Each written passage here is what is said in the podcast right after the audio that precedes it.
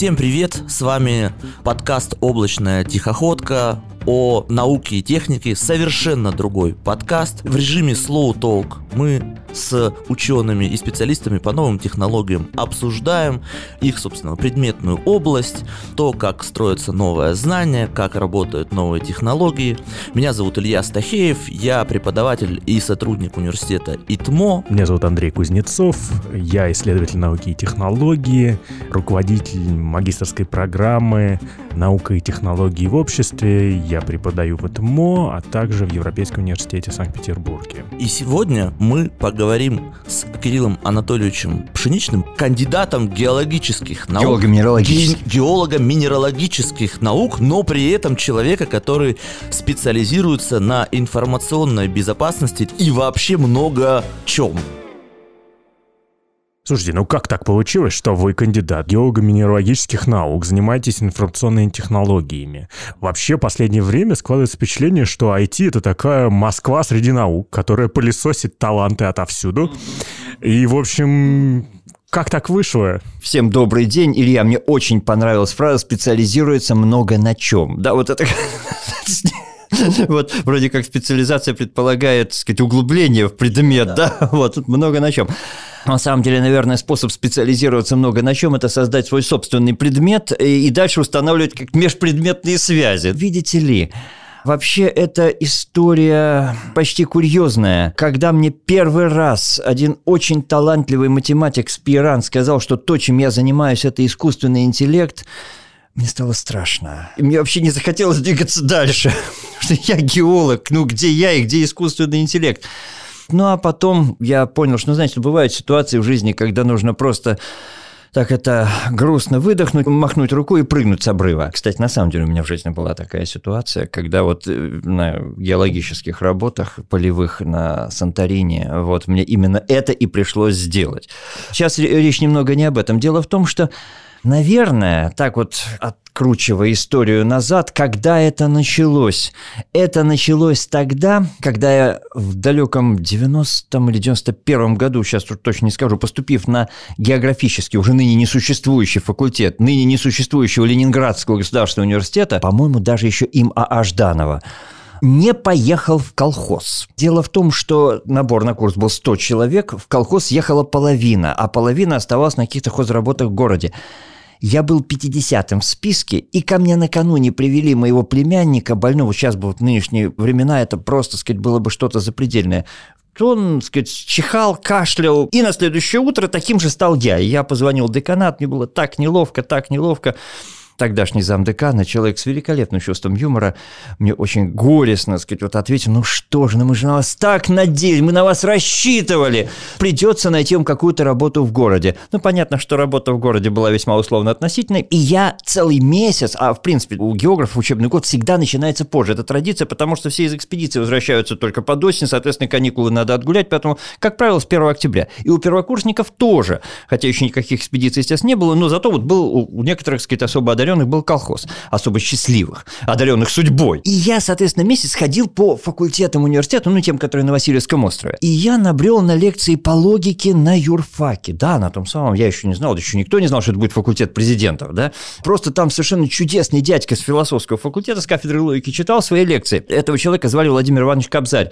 Фамилия тоже самая исключительно говорящая. И как бы с этого все началось? Собственно, в ИТМО я тоже сейчас веду, среди прочего, математическую логику. Хотя до того, сказать, был, э, слава богу, я надеюсь, и не закончится, сказать, путь э, в науках о Земле, После четвертого курса вот я просто, я считаю, прожил небольшую жизнь на Камчатке, и совершенно, как-то сказать, неочевидно было, что я вообще вернусь в Питер. Уже когда я заканчивал, когда я защищал кандидатскую здесь, сказать, уже на геологическом факультете. А кандидатская у вас еще пока ничего в ней не говорила про будущую информационную? Или уже... Знаете, сказать, вот что-то покалывало, скажем так, потому что я должен был ее писать не, ну так вышло, сказать, не по тем местам, где я действительно работал, а тому району, а для геолога вообще это криминал, где ноги моей не ступала по там, древним достаточно вулканическим породам Хабаровского края.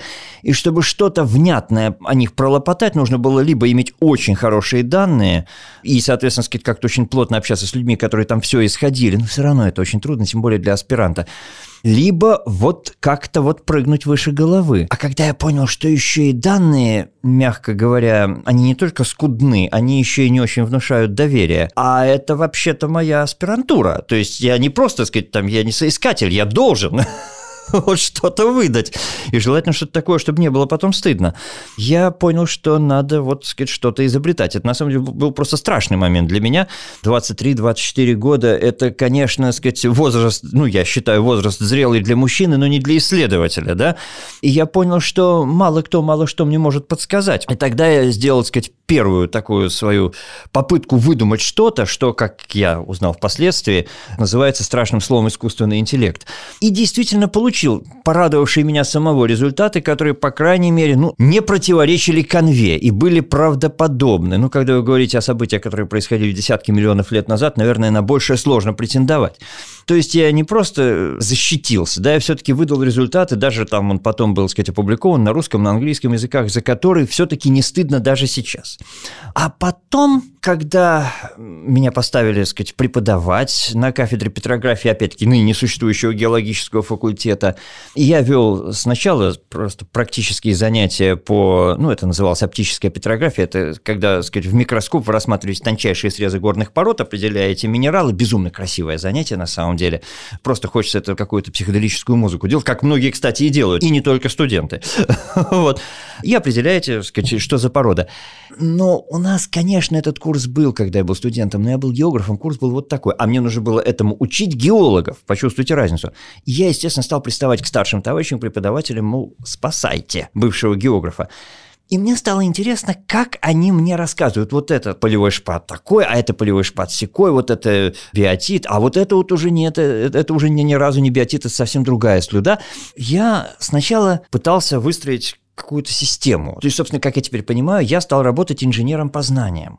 Чем вот от биотита, от мусковита там отличает, а еще и серицит, если три разные вида слюды, мне было очень непросто. Потом, наконец, один из достаточно циничных преподавателей сказал мне, возьмите учебную коллекцию, выучите. Минералы надо знать в лицо. В это самое время я работал и занимался тем же самым для своей кандидатской, и я понял, что, к сожалению, он действительно в очень многих случаях прав. Их надо знать в лицо такую, так сказать, машину по распознаванию образов нужно включить внутри себя. Но все-таки есть и какой-то мыслеход, есть и какой-то, извините, это слово придумал я, но мне нравится, мыслеход и мировидение. Мировоззрение – это одно, мировидение все-таки другое. Я понял, что все равно мыслеход присутствует, мне стало очень интересно, как его, так сказать, вот вытащить, да, вот, вытащить, извлечь. А второй момент был, когда я стал студентам рассказывать о своих любимых вулканах и увидел, что, ну, нет отклика в глазах. Вот я им рассказываю, я руками машу, я картинки показываю, я какие-то видео там, всеми еще времена какие были. Очень там знакомая еще, ситуация. Да, вот, еще в формате ВХС мне, так сказать, присылали там что-то с Гавайев, что-то из Карибского бассейна. Я где-то добываю видеомагнитофон, чтобы им это показать. Сейчас слов таких не знаю. Они смотрят, ну да, красиво, конечно. Но вот когда я спрашиваю, а вот как вы думаете, а вот если вот на этом месте видео не заканчивалось, а вот дальше пошло, что бы вот мы увидели на экране? Не понимают. И мне стало так обидно, Потому что рядом этим же ребятам, ребята явно не глупые, мои, так сказать, коллеги, безо всяких наглядных пособий рассказывают, просто рисуют что-то на доске, какие-то невнятные графики, что происходило десятки миллионов лет назад на глубинах во многие километры при температурах и давлениях, которые невозможно представить. Но вот в результате выплавлялся там вот тот гранит, который вот вы сейчас видите вот на университетской набережной, выйдя отсюда, и который вы видите в шлифе, вот этот самый тонкий срез, да, вот в образцах, вот эти все зерна, вот они так образовались. И ребята начинают прекрасно на этом языке говорить, импровизируют, им все понятно. Меня это просто возмутило. Здесь все происходит на глазах человека, на поверхности. Но я вспомнил, что хороший геолог – это тот, который видел много обнажений. Обнажение – это место, где обнажаются породы. Точно так же, как хороший врач – тот, который вылечил много пациентов. Вот почему еще в геологии сравнительно поздно вообще-то принято было всегда защищать диссертации. Потому что надо было, так сказать, набегать, находить, насмотреть, натрогать. И я понял, моя задача – научить их вулканологии, уж не замахиваясь на большее. Да, я хочу, чтобы они что-то, так сказать, вынесли. Собственно, что я хочу, чтобы они вынесли? Набор идей, набор представлений о том, как оно образуется, какие возможны варианты. И самое главное – какие возможны варианты из числа ненаблюдавшихся. То есть, в принципе, задача сравни Менделеевской. Восстановить полную группу чего-то по правилам, которые надо понять. Я решил так. Коль нет цветов среди зимы, то и мечтать о них не нужно. Я стал, вот это было начало моего конца. Вот я понял, что вот, наверное, итмошником я стал в этот самый момент. Я стал рисовать квадратики и стрелочки, а в квадратиках я стал что-то писать. Смотрите, если горячее течет, как это у Кукина, если брошенный в небо кузнечик обязательно вниз упадет, да? Если горячее течет, оно будет что? А остывать, б останавливаться. Что будет дальше? Правильно, оно будет отвердевать и растрескиваться. Вот это мы и наблюдаем. И не надо вообще пытаться это представить. Это чисто умозрительно как-то вот внутри себя уложите. В результате, это был 2001 год, родилась жуткая совершенно, сказать, вещь. Вот Наверное, она в таком будущем, сказать, воспроизведена мелким почерком, занимала место чуть больше вот этого стола. Она вся была испещрена квадратиками и стрелочками я нарисовал полную группу сценариев извержения вулкана на суше. И тогда я думал, что сказать, студентам это поможет. Нет, студентам это не помогло. Вернее, студентам помог сам подход. Давайте, сказать, вообще абстрагируемся от каких-то зрительных образов. Давайте просто будем рисовать и соображать. Вот куда этот сценарий, эта стрелочка может нас, в конце концов, привести. А вот когда я отправился, кстати, вот все в мире взаимосвязано, это был как раз сентябрь 2001 года. После 11 числа мне нужно было лететь на Канары на семинар евросоюзный по сказать, вот, э, вулканизму и вулканической геофизике. Как я туда добирался, это вообще была отдельная песня. Там я это представил, так это сказать, рабея и заикаясь благо английскому языку в советской школе хорошо научили, ну, школа была не совсем простая.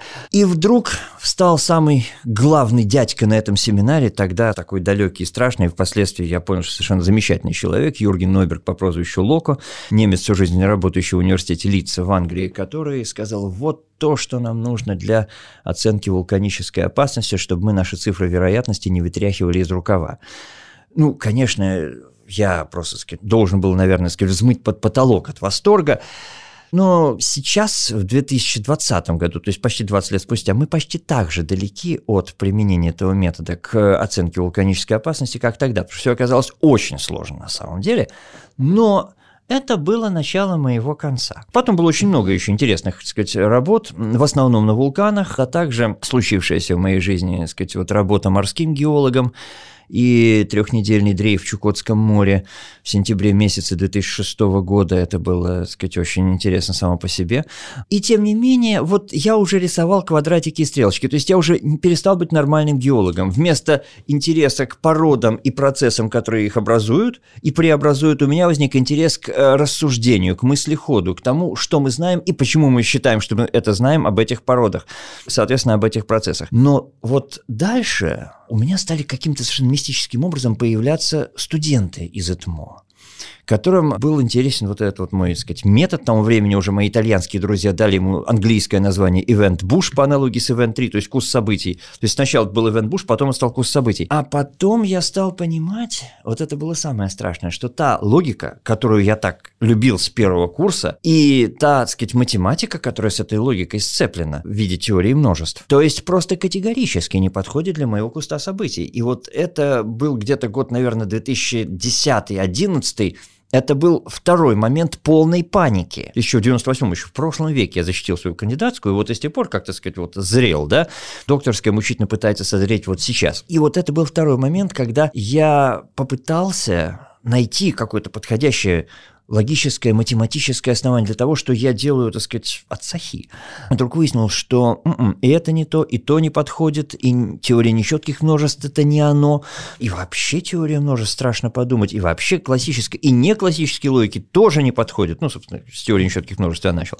И тогда я начал потихонечку дрейфовать в сторону ЭТМО, это было очень, как то сказать, не сразу. Потом я должен просто назвать эти два имени Марина Вильна Сухорукова, которая меня пригласила на существовавший окончивший тогда магистерский корпоративный факультет, который должен был готовить юных предпринимателей. Я честно спросил ее, зачем вам я? Она сказала, нам нужны яркие личности. Мне оставалось только ее очень поблагодарить за то, что, в принципе, вот я как-то перекочевал вот в ЭТМО. То есть, если раньше я был геологом в законе и, сказать, с тайным логиком, то теперь я логик в законе и потайной геолог. Раньше вы добывали минералы и породы, а теперь вы добываете данные и... Вот категорически не данные. Да, вот, знание, м, Именно, да, понимаете, сказать, моя позиция, вот э, мне очень нравится Хармсовская теория летающих холмов, которую разрабатывал профессор железных путей Дундуков. Вот мне интересны чистые знания как таковые. Я понимаю, то, что я сейчас говорю, это абсолютная крамола, да, то есть, как вы уже поняли, я большой недруг больших данных, да, вот, чем больше данные, тем больше они мне не нравятся. Мы поговорим про это, это очень интересный вопрос. Вот. А вот мне нравятся знания как таковые. вот. Соответственно, что с ними можно сделать? Другое дело, что граница между данными и знаниями – это, так сказать, один из самых скользких вопросов. Да? Формальный подход очень способствует такому, знаете, экстремальному мышлению, мышлению в терминах крайних случаев. Вот давайте поговорим о знаниях, которые вообще не могут быть подтверждены вот никакими данными. Да? Часто задаю своим студентам вопрос, собственно говоря, этот вопрос э, давно созрел в головах у многих филологов, и наших, и не наших а можно ли на естественном языке сформулировать абсолютную бессмыслицу. Да, вот приводит эту знаменитую фразу, по-моему, Джон Сёрли придумал, да, green colors ideas furiously sleep, да? да? Есть Зеленый еще, у нас, да, аналогия про глоку Куздру. Вот я да. ее пишу на доске всегда, эту фразу, да? Кто-то же из наших питерских филологов показывал, что никакая это не бессмыслица, что бок рожевой, потому что винительный падеж, да? Не потому, что у него бакренок, да, потому что кого что. Вот мне пришла в голову мысль, что вот если вот мы скажем, вот этот стол, который никогда ни в каком отношении не является этим столом. Дальше мы рассуждать об этом не можем. То есть язык позволяет нам сказать, да, как это у Бродского мысли можно, зрачку нельзя, да, вот здесь языку можно, мысли нельзя. Все остальное, как у того же Бродского, да, и не пил разве сухую воду, это, в принципе, то, что может быть предметом наших рассуждений. Когда меня спрашивают, ну как же так, я отвечаю, ну как так, вот когда я был еще, сказать, молодым, сказать, вот высоким стройным блондином, да, я представить не мог, что может быть безалкогольное пиво. Мне казалось, что ну, это абсолютная бессмыслица. Мы же видим, мы не только рассуждать о нем можем, даже можем сказать, как это не чудовищно его попробовать. Кофе без кофеина. Да, да, да, совершенно. Да, да, да. Меня как раз интересуют знания, которые вообще никак не связаны с данными, для того, чтобы именно понять, что же они сами делают, как они живут. Тут, видите, наверное, в чем-то сохранился такой интерес естествоиспытателя. К этим сугубо формальным объектам отношусь немножечко как к процессам в природе, тоже как к некой действительности, которая вот что-то такое творит. Ну, наверное, в этом смысле, в общем-то, я далеко не оригинален. Наверное, Платон был первым, кто именно так смотрел на мир чистых идей. Ну да, это, конечно, очень приятно для меня, как э, человека с философским бэкграундом, встретить эмпирика, который с эмпирическим интересом относится к идеалистическим категориям. Да, да, да. Слушайте, ну вот сейчас вы нам рассказали историю. Вот у нас был подкаст про философию науки, и там э, мы говорили о том, что философия науки может сделать, и мы сейчас видим наглядно эту историю, как логик, философ запустил процессы, которые вылились э, дальше совершенно непредсказуемый сценарий. Но все-таки IT в геологии — это что? Это как? Да? И давайте от этого перейдем к тому, чем вы занимаетесь сейчас. Вы знаете, именно сейчас э, я был вынужден, сказать, э, достаточно далеко отойти от геологии. Надеюсь, что до следующего лета. вот. Но на несколько лет все-таки погрузиться. А вот IT в геологии, вообще, вы знаете, была, для меня она стала одной из таких руководящих, замечательная книжка уже очень немолодого британского исследователя Виктора Лаудена. Она называлась «Geoscience After After IT. На русский язык она не была переведена, в отличие, кстати, от многих ее книг, которые были переведены. Это, знаете, еще один из тех пионеров, которые, что вот в СССР, что на Западе, это примерно, так сказать, было в одни и те же сроки и, так сказать, с одним и тем же настроением внедряли в своих, э, каждой своей области электронные вычислительные машины. Книжка была написана, по-моему, в 99 году, по-моему, в 2000-м издана или переиздана, и он там говорил, в общем-то, о весьма простых вещах. С одной стороны, он просто убеждал друзей-геологов в том, что компьютер – это не печатная машинка, и даже не просто средство, так сказать, рисования геологических карт. Хотя, кстати говоря, геологическая карта, нарисованная от руки, в чем-то вот она лучше. вот, я работал в отделе геологического картирования в НИАКИ геологии, и мы это много обсуждали. Естественно, мы, так сказать, работали только в ГИС-программах, и тем не менее, вот нам очень нравились старые карты. Но дело даже не в этом. Именно то, о чем говорил Лауден, это как изменится мышление геолога. И вообще мышление, скажем так, естествоиспытателя или, если можно так сказать, естествонаблюдателя. Да? Действительно, с одной стороны, это хорошо, с другой стороны, это плохо, но, так сказать, подход меняется. Мы начинаем мыслить более абстрактными категориями. Сейчас инженерия знаний очень активно применяется в геологии. Есть всемирный проект на самом сказать, высоком международном научном уровне, поддержанный под названием One Geology, проект по слиянию легенд геологических карт по всему миру. У любой карты есть список обознаков, да, у слабознов условных обозначений, соответственно, геологическая карта – это такой-то цвет, это такая, так сказать, вот единица картирования, такой цвет, такая-то единица картирования, в зависимости от того, в каком масштабе, так сказать, вот картируют. Соответственно, даже геологи двух разных соседних геологических управлений, работая на соседних площадях, руководствуются разными знаниями, разными представлениями о геологической истории своего района, разными, так сказать, подходами даже в идентификации пород. И в результате на соседние участки выдают геологические карты, которые бывает очень трудно совместить. Отсюда даже шутка, ну что, опять через разлом граничить будем, да, потому что, так сказать, разлом очень, это такая, так сказать, вот удобная штука, да, правда, вот еще не задача, он должен быть геофизически подтвержден. А так, там один блок поднят, другой опущен, и все. вот, значит, но тем не менее, конечно, сказать, с этой ситуацией надо бы что-то делать, и если именно заглянуть в то, чем руководствуются геологи, выделяя там такую-то единицу, здесь такую-то единицу, там, очень часто выясняется, выясняется, что это есть частный случай того, да, или они вместе есть частные случаи чего-то более общего. А давайте закартируем что-то более общее, и у нас будет единый контур. И таким образом появляется идея так называемого бесшовного геологического картирования. А поскольку единиц таких выделяемых даже на каждом листе геологической карты могут быть десятки, ну больше просто нерезонно, то в одной голове это уместить. Для этого э, созывались совещания, люди по много дней, так сказать, ругались, иногда, так сказать, вот, действительно очень эмоционально ругались, и все равно что-то упускали упускали из виду. И потом все равно приходил кто-то и говорил, да нет, ну послушайте, ну это же опять неправильно. И вот эту задачу действительно очень удобно поручить, э, сказать, машине, и действительно, сказать, это успешно делается, и тут я знаю, что в СИГИ, в нашем Всероссийском геологическом институте имени Карпинского вот на Васильевском острове, есть очень сильная группа, я, сказать, знаю этих людей, которые в этом направлении работают, и совершенно, сказать, вот ровно то же самое, что их коллеги, по моим наблюдениям, в Великобритании, в Канаде и в Австралии, особенно, сказать, вот мощные группы вот в составе этого проекта One Geology. Ну, может быть, я, сказать, кого-то упустил. Это очень интересно, это очень здорово, но это, скажем так, не выходит за рамки традиционной логики. По сути дела, теперь уже говорю как логик, то, что они делают, можно представить вообще как аристотелевскую силлогистику. Ну, в смысле, это обычная классификация, ну, такая получается, где домены одного уровня. Да, практически да. Если, сказать, вот убрать все лишнее, это, это в общем-то, очень простая, сказать, процедура. Да, это вот обыкновенное построение антологий. Тут скорее впечатляет, опять-таки, количество и масштаб, что вот уже на весь мир, на все континенты вот построена такая карта. Это очень красиво, очень здорово. И слава богу, что оно есть. Но, во-первых, меня всегда интересовали как вулканолога процессы, а в геологии вообще, так сказать, очень удобно. Ну, я думаю, что каждая область науки, вообще каждая профессия, она дает что-то, так сказать, в таком, извините, я позволю себе еще один неологизм, смысловедческом ключе. Мне нравится, так сказать, это вот как-то мы спорили, как перевести на русский язык профессию knowledge engineer. Ну, инженер по знаниям, ну, это очень плохо. Одна коллега, пришедшая в наше, так сказать, дело из филологии, москвичка, замечательная совершенно дама, сказала, дежурный когнитолог. Мне это очень понравилось. Но я подумал, а вот, пожалуй, смысловед. По-русски будет смысловед. Так вот, эм, каждая профессия дает что-то в плане общего смысловедения геология, к примеру, скажем, медицина дает прекрасное представление об объекте. Вот человеческий организм, вот он конечен, да, вот его очень легко ограничить, это очень удобно, чисто методологически, да, и, соответственно, вот, может быть, какой-то медицинский опыт легко перенести на другие предметные области.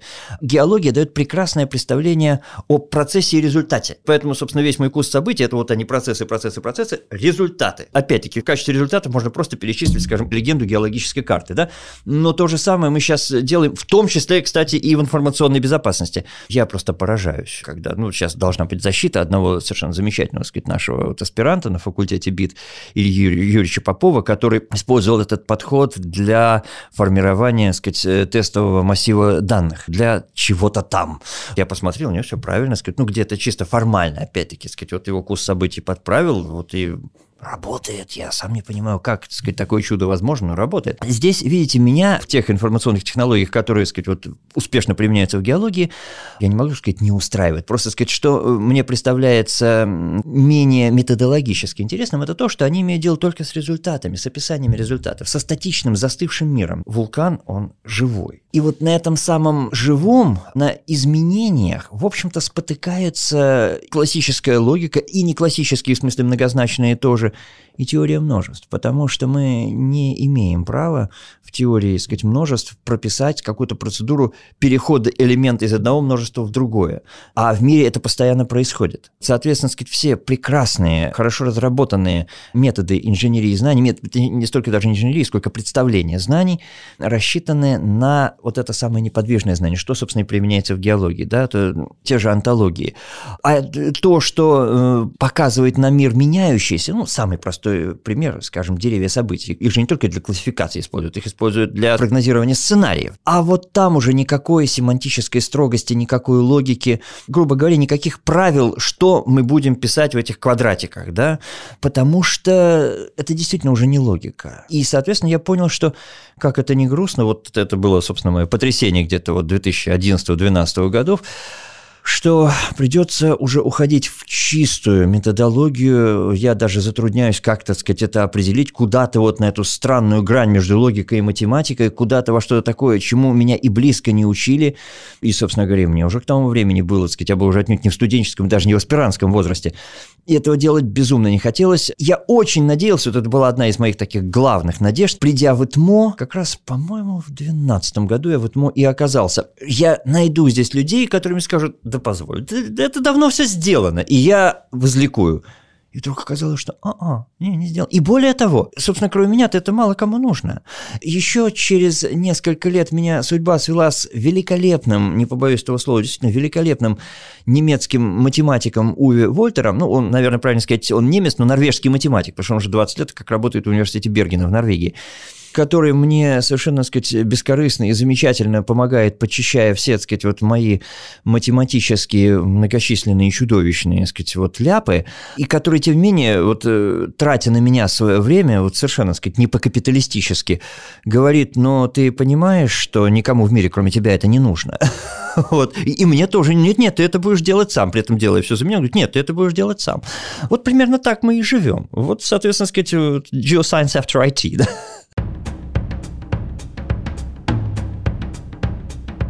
Давайте попробуем все-таки перейти. Это очень интересно, и, конечно же, беседа у нас пошла абсолютно в незапланированном пути, но э, в не менее интересном, но все равно мне вот хочется немножко приземлить ее на информационную безопасность. Как это в итоге влияет на именно аспекты безопасности, потому что мы с Андреем всегда очень смотрим на социальные последствия любых, в том числе, там, естественно, научных и даже, может быть, очень даже абстрактных знаний, всегда есть какое-то социальное последствие. Вот мы видим сейчас, что существует такое явление Great Crime Drop, когда все преступления падают, а наоборот, преступления в сфере э, компьютерных технологий, информации и так далее, они растут. И, соответственно, есть, во-первых, для этого условия, а во-вторых, есть нужда в том, чтобы защищаться. Каким образом вы, ваша теория, ваша система представления, она вот в это все укладывается. То есть вы занимаетесь тем, что разрабатываете вот какие-то алгоритмы, я не знаю, против подобного типа угроз, да, там. Я вот у нас, например, смотрел, несколько статей посвящено сетевым распределенным атакам. Каким образом вообще вулканология защищает от сетевых атак, хотя у меня уже, кажется, после вашего спича есть какое-то представление. Я это говорю к чему? К тому, что мы пытаемся, да, как в фильме «Берегись автомобиля», можем на Шекспира замахнуться и замахнемся, да, так вот мы пытаемся замахнуться на то, что до сих пор в нашем современном информационном обществе, как, так сказать, было очень слабо проявлено. Мы с помощью, ну, я верю, что с помощью, так сказать, вот той штуки, которую, так сказать, я предлагаю, можно выразить некие аспекты вечных смыслов. Один из самых главных вопросов – зачем? Видите ли, огромное количество наших информационных угроз, вот я посмотрю на вещи совершенно другой стороны, возникают, хотя, кстати говоря, в значительной степени это не мой взгляд, это взгляд Натальи Касперской. Вот я был счастлив присутствовать на ее лекции, когда она у нас на факультете выступала. То, что мне казалось, она взяла и сформулировала явно. И мне это, естественно, очень понравилось. Очень многие наши угрозы появились из-за того, что мы не очень понимаем, зачем мы делаем то, что мы делаем, и куда вообще мы идем. Например, у нас предзащищалась одна кандидатская, я потом не, э, сказать, уловил ее дальнейший ход, ну, я, сказать, от души желаю автору успеха, и надеюсь, что, сказать, успех, что мое пожелание уже запоздало, что успех уже ему сопутствовал. Диссертация была посвящена интернету вещей и тем угрозам, которые может создать так называемый цифровой мусор, когда вот все там, вплоть до пепельницы, подключается, так сказать, к интернету, да может банально забить канал и, скажем, затруднить работу, ну, вот его пример, там, работу, скажем, аэропорта. Вот э, какие методы противодействия этому? У меня возник вопрос, который я потом задал в полголоса, так сказать, коллегам после обсуждения. А зачем цифровые пепельницы? Задавать такой вопрос неприлично. Это, не, это, это в общем-то, почти крамола. Мы же движемся в эту сторону. Я понял, почему вы враг больших данных. Потому что адепт больших данных скажет, ну как? Мы же можем посчитать, сколько людей курит, какой из этого будет вред здоровья, а из этого страховые компании вычтут у вас из страховой стоимости, и наоборот, повысят вам, во-первых, стоимость страховки, во-вторых, вы вычтут это все из ваших страховых выплат. Вот что вам скажет адепт больших данных. Илья, Но... ну ты ответил на вопрос вопрос «зачем?». Соответственно, когда я очень, в общем-то, схожие мысли, хотя совсем в другом контексте услышал от Натальи Касперской, меня это очень порадовало. Мы естественным образом, так сказать, приходим к этим вопросам, да, и вообще на самом деле современный мир очень часто плодит угрозы на пустом месте. Да? Угрозы связаны с тем, что мы сами загнали себя, так сказать, вот э, в какое-то концептуальное поле, сами установили какие-то правила, которые предполагают действия такие, а не сякие, и возникают угрозы. Или как минимум неудобства. Как Знаете, вам кажется, что это за угрозы, которые мы плодим на пустом месте? Какой-нибудь такой топ-3 угроз, которых вот мы наплодили, а решаются они, ну, буквально такие, вот как раз вот я и так лежу сижу и... Когда мы э, решили, что, так сказать, мерилом вообще, так сказать, всего должны быть деньги, это сразу, так сказать, вызвало очень много вопросов. Как измерять в деньгах природные богатства? А мы без них не можем, да? Как измерять в деньгах интеллектуальную собственность? А куда мы без нее? Может быть, проще сказать, что вот оно вот все общее, давайте вот, сказать, э, этим пользоваться и не, не пытаться, сказать, устанавливать цену бесценного, и тогда возникнет другой дискурс, да? Возникнут какие-то другие угрозы. Неплохо бы, сказать, э, задуматься над ними, попытаться представить, а как будет выглядеть вот такой мир. И в этой связи, кстати, понимаете, я хочу сказать, что ИТМО дал мне очень много. Без ИТМО просто, сказать, не состоялось бы все то, что сейчас есть, все то, что я делаю. Но и я очень рад, что мы стремимся, и рвемся и вырываемся в чем-то. Мы сейчас э, делаем то, о чем я еще в университете на геологическом факультете с пеной у рта в 90-х годах говорил, что надо так, и от меня отмахивались. Но в то же самое время, вот поэтому сейчас да, я хочу сказать следующее – все-таки университеты – это то место, где должно создаваться будущее. Мы пока что очень успешно догоняем. И действительно, во многом мы уже неотличимы. Но тут тоже возникает вопрос, а не является ли это угрозой, которую мы пока что не ощущаем? Да? Мне становится не по себе, когда говорят о том, когда приводят списки из десятки профессий, которые станут не нужны уже очень скоро каждый, помните, вот мы говорили, что каждая профессия, да, она несет что-то в смысловеческом плане, да. Исчезнет какое-то другое видение мира, которого другое видение мира, не да, было да. До появления да. этой профессии, и оно исчезнет с э, тем, да, что... да, конечно. С одной стороны, это неизбежно, с другой стороны... трубочиста. Вот, да, именно. Вот я сейчас именно о трубочистах и подумал, кстати говоря. Дети будущего просто даже уже не будут понимать этого, а очень грустно, потому что с этим уйдет, скажем, большой пласт смыслов художественной литературы. И это грустно. И во что мы превращаемся? В устройство по производству и потреблению. Опять возникает вопрос, зачем? Зачем, да? Вот. И я хочу сказать, что, на мой взгляд, университеты должны конструировать будущее. Мы должны создавать новые дискурсы и превращать их в новые площадки, вплоть до технологических площадок. И заранее предвидеть угрозы, которые там будут возникать. Кстати говоря, Лауден в 99 году писал, что бумажные журналы будут уходить в прошлое, не только в геологии, во всех науках, что мы и наблюдаем. Но он также говорил, что вообще формат научной статьи, он не всегда является оптимальным форматом представления научных знаний да, и, и, и даже данных. И мы уже сейчас видим, что в научных соцсетях на том же ResearchGate публикуются просто массивы данных, публикуется программный код, то есть есть и другие формы.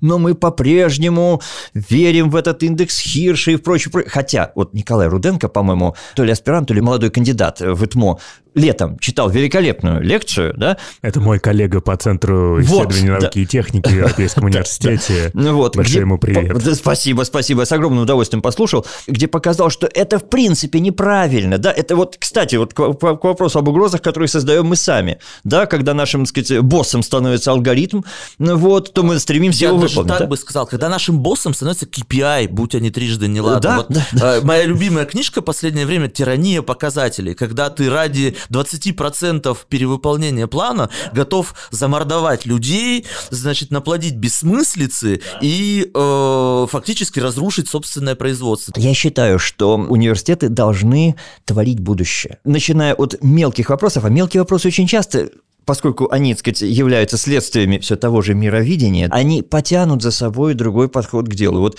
я, например, задумываюсь, пока только задумываюсь над тем, каковы могут быть новые, скажем, наукометрические подходы. Вот, например, представим себе предметную область в виде большого-большого куста событий, куда каждый добавляет какие-то свои сценарии. И мы эти сценарии можем в том числе и количественно оценить, насколько он новый, насколько, так сказать, он оживляет весь куст событий, насколько преобразует всю предметную область. Почему бы и не попробовать вот так? Но для этого, опять-таки, сказать, нужно просто большое, уже действительно коллективное интеллектуальное усилие вот в этом направлении. И для начала абсолютно некоммерческое. А давайте вот, сказать, э, попробуем, вот наплодим, посмотрим, что получится. Поэтому взгляд вот скорее вот такой вот, понимаете, опять-таки такой, сказать, более общий. Кирилл, важный момент, который мне тоже хочется у вас спросить, как раз как у человека, которого очень интересует репрезентация знаний. В моей сейчас как бы картине мира воюют два представления о том, как, и как раз про будущее, которое вы говорили, что большие данные очень хорошо помогают предсказывать, но они вообще не объясняют, как это произошло, в отличие от моделей, которые нам так близки с Андреем, потому что Андрей вообще профессиональный социолог, я занимался полевой социологией тоже, и тоже интересуюсь этим немножко, да, и я вот понимаю, что вот когда ты строишь модель, ты понимаешь, каким образом все получено, но сейчас есть такой определенный культ больших данных, которые, возможно, лучше предсказывают, но вообще непонятно, откуда это что взялось. Вот это вот культ больших данных, не является ли он угрозой вот как раз потери смысла? Абсолютно, полностью с этим согласен. Меня очень огорчила история про суперкомпьютер, который два часа играет сам собой несколько миллиардов партий и обыграет любого гроссмейстера, да? Это победа больших данных над экспертным знанием. Но все-таки, во-первых, даже для больших данных все равно требуется язык. Компьютер все равно должен понимать, что пешка отличается от верзя, что есть такая доска, она там расчерчена, то есть все равно от языка мы все равно даже э, в этом случае никуда не уйдем. Но, конечно, скажем так, в каком-то смысле это победа лингвистики над филологией, да, сказать, вот текст нам больше не нужен, только язык опять-таки упираемся в вопрос «зачем?». Зачем нам это нужно и кого мы хотим, так сказать, видеть? Или кем мы хотим видеть наших детей? Если мы хотим их видеть осмысленными сущностями, то тогда большие данные – это большая угроза. Если мы хотим их видеть устройствами по производству и потреблению, тогда большие данные – это то, что нужно. То есть нет, конечно, есть места, где это очень хорошо. Но даже простая вещь – меня покидает ощущение, что теперь, когда сказать, вся сокровищница знаний у нас сказать, в мобильном телефоне, мы каким-то образом исчерпываем какой-то нам самим еще неизвестный ресурс, что нас за это накажут когда-нибудь, и будет поздно. Вот, мы просто не догадываемся, что мы этот ресурс тратим. Но это, знаете, чисто вот на уровне ощущений. Но есть и другое. Есть сугубо, так сказать, вещи экономические. Тут уже я говорю как геолог. Что русские, что европейские геологи все равно очень большое значение уделяют знаниям. Британской геологической так сказать, школе есть даже такой термин geological prior information. Что это за первичная информация? Это именно знания, которые показывают вам, то есть то, что сделали предшественники. Что если вы ищете нефть, то вот здесь бурить можно попробовать, а вот здесь просто не надо. Это бессмысленное дело американцы, ну, опять же, сказать, со слов коллег, вот когда, сказать, в Штатах я вот э, общался с коллегами, весь Техас разбурили по регулярной сетке. Ну, видимо, им денег не жалко. Тоже какой-то советский совершенно подход. Вот пример применения, ну, сказать, образно говоря, больших данных. Да, данные против знаний. Есть очень много областей, где все равно знания будут экономически выгоднее, да. Я уж не говорю о том, что, скажем, большие данные в медицине – это вообще очень такая скользкая тема, да. Вот где-то, конечно, да, а где-то что у нас должна быть статистика смертей, да? Очень большая, репрезентативная. Вот или все-таки лучше послушаем специалистов, экспертов, которые скажут, давайте вот так попробуем, а так не будем. Поэтому все равно полного господства больших данных все равно не будет. Но тут, видите, опять же, я давно это понял. Сначала мы чего-то захотели, даже что-то решили, а потом облекли, так сказать, вот э, форму рассуждения, да, так сказать, э, но на самом деле первично все равно было наше желание. Так же и здесь. Есть восторг перед э, стезей у очень многих людей в мире, и они очень хотят, чтобы так жили все чтобы весь мир стал таким. Наверное, это замечательно, такие люди, так сказать, и меняют мир.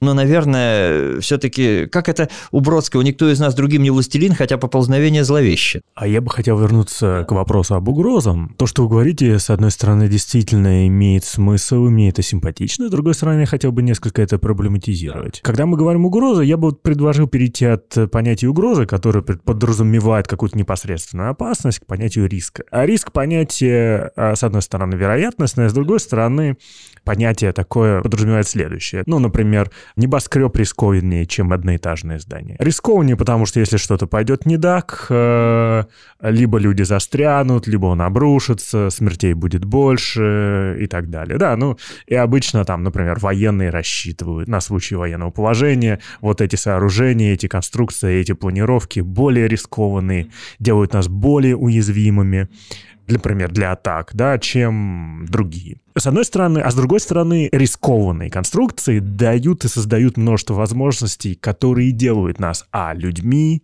б, определяют наш уровень жизни, вообще стиль жизни и так далее. С одной стороны, мы можем вспомнить э, Голландию или Нидерланды. Это в принципе, рискованная культура, высокотехнологичная культура. Отвоевали у моря много.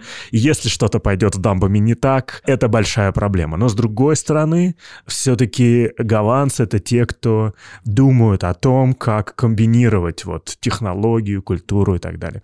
С другой стороны, мы можем посмотреть на нашу культуру. Это скорее культура безопасности. Это проявляется в том, что давайте спланируем город так, что в нем не очень удобно жить, и, скорее всего, вообще неудобно жить. Но если на нас нападут, то мы будем иметь преимущество. Угу. Заборы поставим везде. Да, то есть вот эта вот культура закрытия многих дверей, чтобы, ну вот знаете, вот эти противоречивые требования пожарной безопасности, террористической безопасности, да, то есть для пожарной безопасности нужно все входы да, открыты да, да, были, для террористической, чтобы только одна точка доступа была и так далее.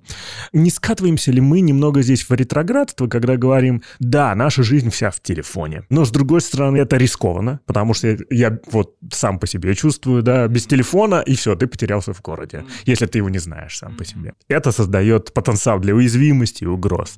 Но если мы просто будем говорить о том, что давайте откажемся от этого, это же ретроградство. Мы, э, люди, которые занимаются наукой и технологиями, вроде бы не про это. Как нам сбалансировать это? Ну, вы знаете, прежде всего, ну, ретроградство, ну и что? да, да, как бы, ну вот. Но сначала по поводу, так сказать, вот ваших примеров. Они очень интересны, но голландцам деваться было некуда, у них нет другой земли, да? Либо они, как голландцы, есть, и тогда они это делают, либо они уходят в Германию, во Францию, превращаются в таких немцев, в таких французов, в таких фламандцев, да, так сказать, вот, и все, и нет их, да? Ну, зато, так сказать, зато безопасно. Да? Что касается нашей культуры, вы знаете, думаю, что о чем вы говорите, это это все-таки, так сказать, э, позднейшее наслоение, потому что Изначально страна, которая занимает самую большую в мире территорию, в принципе, это, это страна очень рисковых и предприимчивых людей. Да? У нас от деревни до деревни дойти, это уже, сказать, в некоторых случаях, если дошел живой и, сказать, с волками не повстречался, то уже молодец. Да? И для нас в этом смысле даже, в общем-то, было нормой жизни. И в городах тоже. Ну, что такое Питер? Да? Сравним это с городами в Европе. 15 минут едете по шоссе с небольшой скоростью, и вы в дремучем лесу. Да? И чем мне безумно нравится, так сказать, вот место, где я родился, не только потому, что, я, что это моя родина, а потому что это здорово. Да? Вот такой контраст. Мне кажется, мы чисто интуитивно всегда все-таки, так сказать, вот ищем какие-то разумные границы. Вот поэтому тут, мне кажется, баланс находится сам собой. Вот. И я даже не думаю, что это какая-то научная проблема. А вот вопрос целеполагания – это действительно очень важно. Вот. Потому что, сказать, и опять же, и понимание угроз. Скажем, для глубоко верующего человека угроза смерти – это не угроза. А вот совершить грех и не раскаяться – вот это угроза. И это гораздо страшнее, чем не вовремя умереть. Ведь, в принципе, риск традиционно определяют либо как произведение опасности на ущерб, либо как произведение опасности на ущерб на уязвимость, либо, наверное, самое гибкое определение как функцию этих трех сказать, э, параметров. Мне просто кажется, что поскольку это такой совокупный интегральный показатель, удобнее все-таки вот говорить о каждом составляющем, о каждом сказать, компоненте по отдельности. Вот, наверное, как-то так. У нас был выпуск про инфохимию, где была тоже наша коллега Екатерина Скорп, и она говорила про компьютеры. Про химические компьютеры. Химические компьютеры. ДНК, молекулы и так далее. Вот тут меня вот тоже вопрос безопасности вот этих вот компьютеров интересует. То есть вот мы уже заходим в какие-то серьезные вопросы, да, можно ли будет применять вашу теорию там, и как это вообще может выглядеть, как вообще может выглядеть химический компьютер, с одной стороны, на ваш взгляд, и как, кто может атаковать его, и каким образом защищаться? Ну, я просто напомню, да, идея компьютера, например, на основе ДНК заключается в том, что сегодняшние облачные технологии предполагают затрату большого количества энергии, плюс это вот этот цифровой мусор не в смысле hardware и альтернативы данным, которые запрашиваются нечасто, данным длительного хранения, может быть как раз молекула ДНК, которая не потребляет э, энергии, да, требует особых условий хранения, но тем не менее. То есть это альтернативный подход к тому, как мы обращаемся с данными хранимых. Но здесь вот, э, как сказал Илья, да, возникает вопрос, э, на ваш взгляд, появятся ли там новые риски и угрозы с точки зрения инфобезопасности, криптографии, или чего-то еще. Я вспоминаю, на самом деле, не очень любимый мною роман, не очень любимого мною Гранина, а не очень любимого мною Тимофея Вересовском. Фактически, так сказать, это не столько роман, сколько такое документальное исследование, где э, Тимофей Вересовский говорит на каждом новом примере, на каждом новом приборе я первым делом ищу тумблер-выкл. Вот здесь, мне кажется, тумблер-выкл просто отсутствует. И это само по себе должно означать невозможность его применения. Понимаете, я позволю себе такую аналогию. Вот мы говорим о смыслах и, скажем, о высших смыслах, о конечных, так сказать, смыслах конечной цели, там, предназначении, это, так сказать, предполагает какой-то, так сказать, взгляд наверх.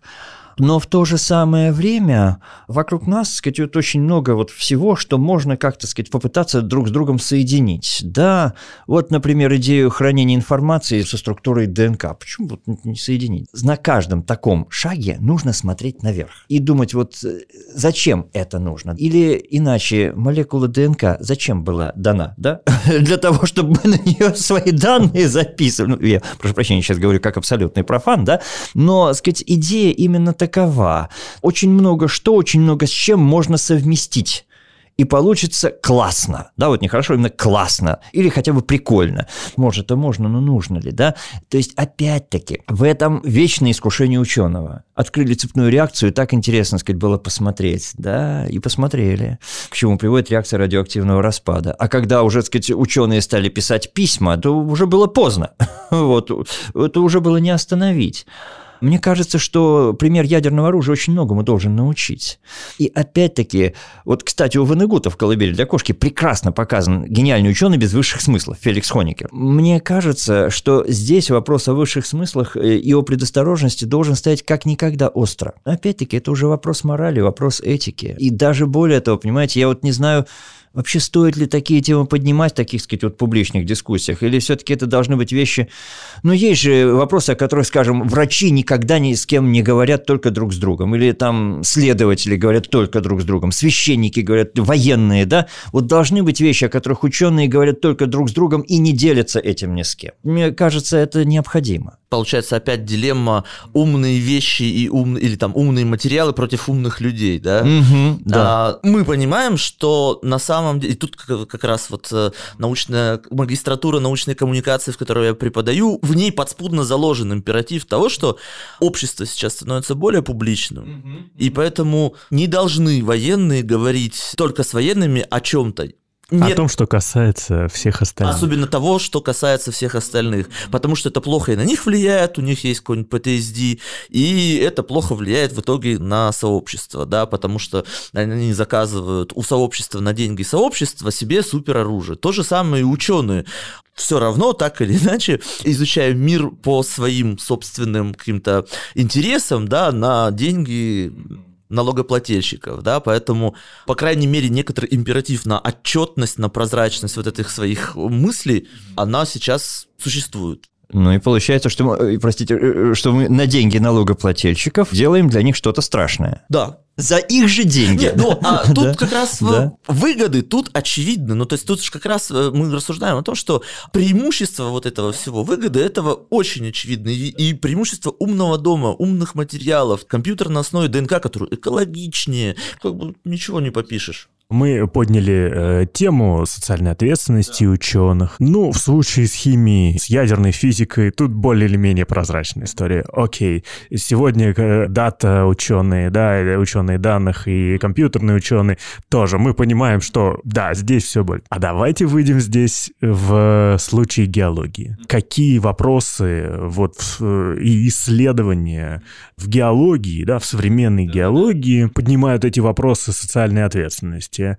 Возможно, я вот здесь говорю, как вы сказали, как абсолютный профан. Может быть, это что-то связано с геоинженерией или подобными темами. Вот давайте вот об этом поговорим. Как раз, хотя вроде бы в целом для геологии это не очень свойственно, все-таки геология – это наука, сказать, о материях, которые очень медленно меняются, но именно для вулканологии вопрос очень существенный. Ну, например, причем э, в сейсмологии там свои игры, это э, даже не буду касаться, там все гораздо сложнее. Но что касается, скажем, вулканов. Так как-то получилось, что большинство вулканов в мире растут в самых, что ни есть, курортных и красивых местах.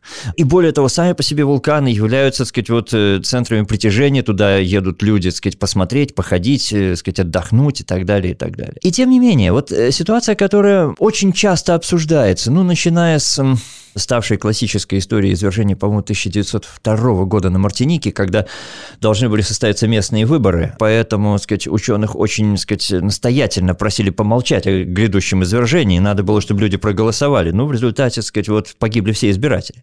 Жертвой демократии был не только Сократ, как выясняется. Но даже без, э, так сказать, таких, так сказать, ужасов, да, ну, то, что Эльбрус является действующим вулканом, вот это, так сказать, для геологов это совершенно очевидный факт, как Казбек. На Эльбрусе мы работали, и было очень интересно. Но в то же самое время, ну, мы работали на территории Кабардино-Балкарии, регион очень неспокойный, с массой своих, причем вечных и новых противоречий. А нас, естественно, интересовал вопрос, когда следующее свержение Эльбруса. Так вот, ну, если по-простому. Причем ведь э, люди же не понимают э, и не должны понимать, что то, что в геологическом, так э, сказать, масштабе времени скоро, это, так сказать, десятки поколений. И вполне естественно, так сказать, звучало возражение от многих местных. У нас тут и так, так сказать, хватает. У нас тут Чечня под боком. Там как раз, когда мы там работали, вот по слухам, где-то там, в том же Баксанском ущелье прятался Басаев, да, раны зализывал.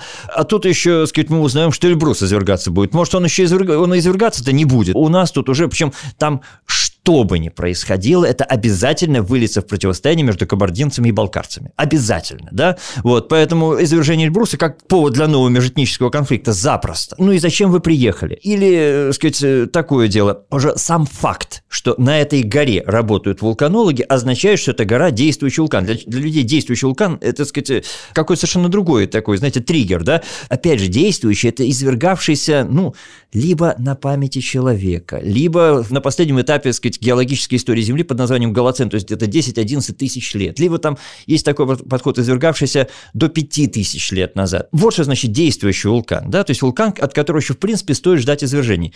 Там какая-нибудь кальдера в Йеллоустоуне, у нее, так сказать, период там десятки тысяч лет. Но уже сам факт, что эта гора оказывается вулкан, означает, что там перестает продаваться жилье, туда перестают приезжать туристы. То есть одно дело потухший вулкан, это хорошо, это безопасно, да?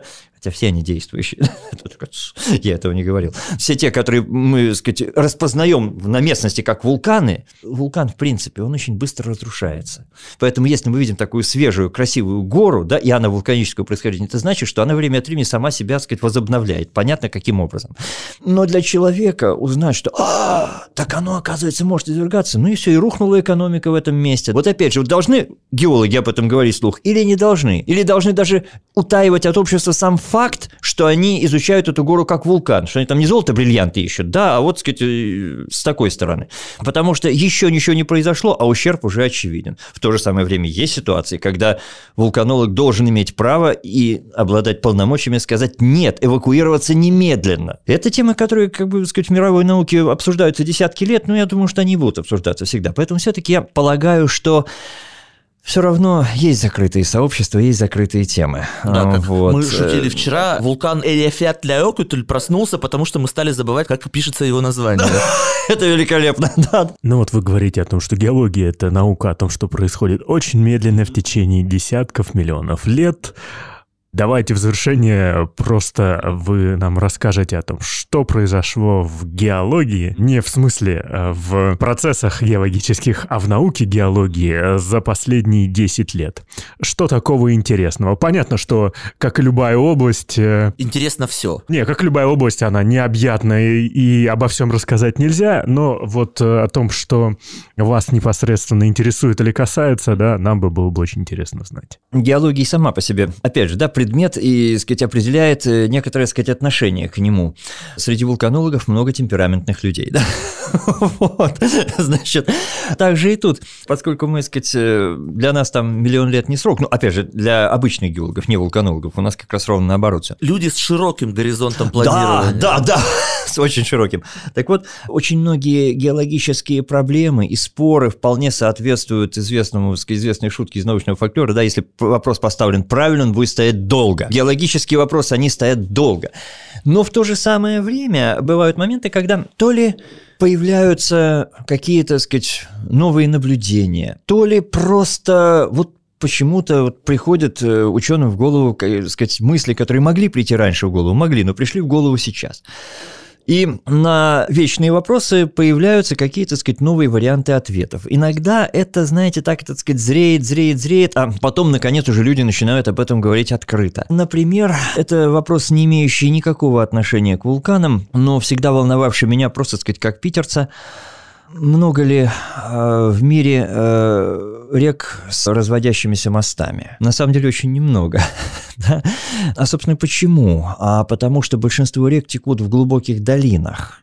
И даже на судоходных реках суда мачтами мосты не задевают. Мост где-то высоко над водой. А у нас, я помню, после второго курса были совершенно чудесные геологические экскурсии вокруг э, Питера, и ныне уже покойный, изумительный преподаватель Дмитрий Брониславович Малаховский я часто вспоминаю его сейчас, когда сам, так сказать, веду лекции студентам, привез нас на Невский пятачок, и, значит, там, да, для геологов это тоже место очень интересное. Отвел нас чуть-чуть в сторону, так, в поле, повернул нас лицом к Неве и сказал, перед нами большая такая, просто вот равнина расстилается, и сказал, вот, ребят, представьте себе, что вы здесь оказались впервые. Вот если вам сказать, что вот там, вот буквально там в 200-300 метрах перед вами огромная река, расход которой сопоставим там с расходом Волги.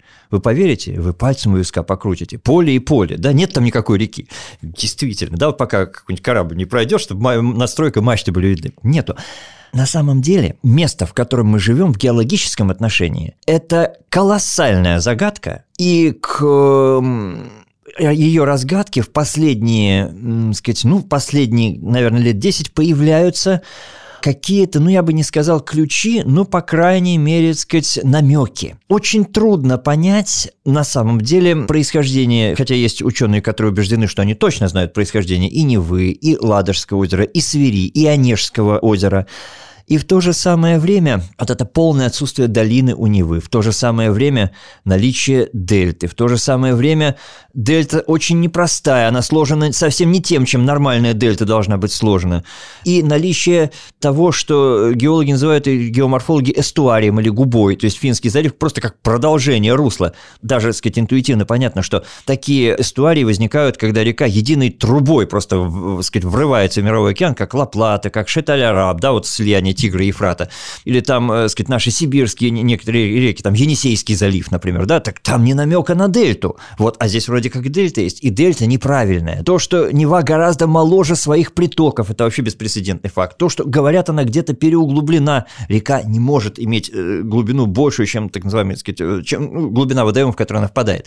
Очень много с этим связано загадок. И эта идея, что раньше Ладожское озеро соединялось с Финским заливом через Вуоксу, вовсе не через него. Соответственно, должны были происходить какие-то, как геологи говорят, тектонические процессы, а место на самом деле очень специфическое. Хотя вроде как о сейсмоопасности Питера вопрос закрыт, но что такое сейсмоопасность? Опасность землетрясения – это резкие подвижки, да? А если мы представим себе, это уже сугубо моя идея, это я это называю своим дачным полем. Вот сейчас, когда, ну, поскольку дача под Выборгом, когда я вынужден все-таки переключиться на совсем другие материи, я не могу уйти из геологии совсем, поэтому мы сначала с сыном, теперь уже с двумя детьми садимся на машину, едем на скалы, так сказать, под Выборг, за Приозерск. Иногда, так сказать, в этот геологический маршрут, кроме там молотка, там, так сказать, лопаты, горного компаса, брали с собой плюшевый миш, книжка, там что-то еще, чтобы детям было не скучно. Мы можем предполагать быстрые, но плавные вертикальные движения земной коры, да, которые вроде как незаметны, ну, там подновляют дорогу из года в год и подновляют. Ну, мало ли почему. Вот. вот такие вот, вроде, знаете, какие-то ускользающие от взгляда вещи, которые вообще заставляют иногда усомниться в собственной нормальности, да, вот вроде ничего не происходит, а в то же самое время и происходит. Вот, кстати говоря, я такое наблюдал на экструзивных куполах, это вулканы, которые очень медленно извергаются. Лава очень вязкая, выдавливается медленно-медленно, но все равно день ото дня вот чуть-чуть что-то изменяется. Мне посчастливилось быть первым русским, ну, правда, вместе с Олегом Мельником из Москвы, мы с ним вдвоем были, причем независимо друг от друга, первыми русскими на острове Монсеррат в Карибском море. За 400 лет колонизации острова там не было ни одного русского. Причем нам это официально подтвердил губернатор острова, который до того был сотрудником британского посольства в Москве. Из Москвы приехал туда, сказать, Монсеррат, на, или на Монсеррат. Так вот там как раз в промежутках между катастрофическими, сказать, эксплозиями растет, растет, растет вот этот э, купол из очень вязкой лавы. И вот вы смотрите на него, да нет никакого такого извержения. Но если вы сравните фотографии, сделанные там три дня назад, пять дней назад, вы увидите, что разница-то есть. Как-то в еще гораздо более медленном масштабе я все-таки предполагаю, что что-то подобное происходит, и, сказать, вот здесь в наших краях, юго-восток Финляндии, северо-запад Ленинградской области, там Карелия. Тема, на мой взгляд, интереснейшая, да, вроде как все предельно тихо, вот район стабильнейший, а вот тем не менее, да, а иногда, наверное, в геологическом прошлом происходили и катастрофы, которые, скажем, приводили к резкому переливанию Ладоги и, сказать, образованию такой протоки, как Нева. И очень может быть, что и Свирь образовалась точно так же. Так что вот это как раз идеи, которые вот сейчас, так сказать, вот э, неформально обсуждаются, на мой взгляд, идеи очень интересные. Как один из возможных ответов на ваш вопрос. Спасибо. Прекрасно. Получается, что удивительная профессия ученого, подумал я. Она на самом деле похожа на такой вулкан, когда ты долго-долго зреешь, потом вдруг извергаешься, потом на результатах этого люди выращивают виноград, из винограда делают э, прекрасные продукты, часть людей употребляет этот продукт, веселятся, а у части на следующий день суровое похмелье, и это то же самое, в общем, с научными знаниями, кто-то, кому-то это приносит радость и смех, Кому-то это, конечно, к сожалению, приносит вред и зависимость, но от этого быть ученым еще более интересно. Спасибо вам большое, Кирилл, за нашу такую содержательную беседу, в которой мы коснулись и вулканов, и смыслов. Хочу поблагодарить Центр научной коммуникации Университета ИТМО за возможность записывать этот подкаст. Призываю всех слушателей, опять же, подписываться во всех имеющихся платформах, писать ваши комментарии, жмите на все возможные кнопки. С вами был Илья Стахеев, преподаватель университета ИТМО. И Андрей Кузнецов, исследователь науки и технологии, научный сотрудник Центра СТС Европейского университета и ординарный доцент ИТМО. Илья, это был самый поэтический конец э, нашего подкаста ну, после... на, на, на данный момент. Конечно, тут э, такое обсуждение, что не мог э, буквально не войти в такое поэтическое настроение. Спасибо большое, Кирилл. Спасибо огромное вам, было исключительно приятно и интересно. Спасибо, спасибо. Всем пока.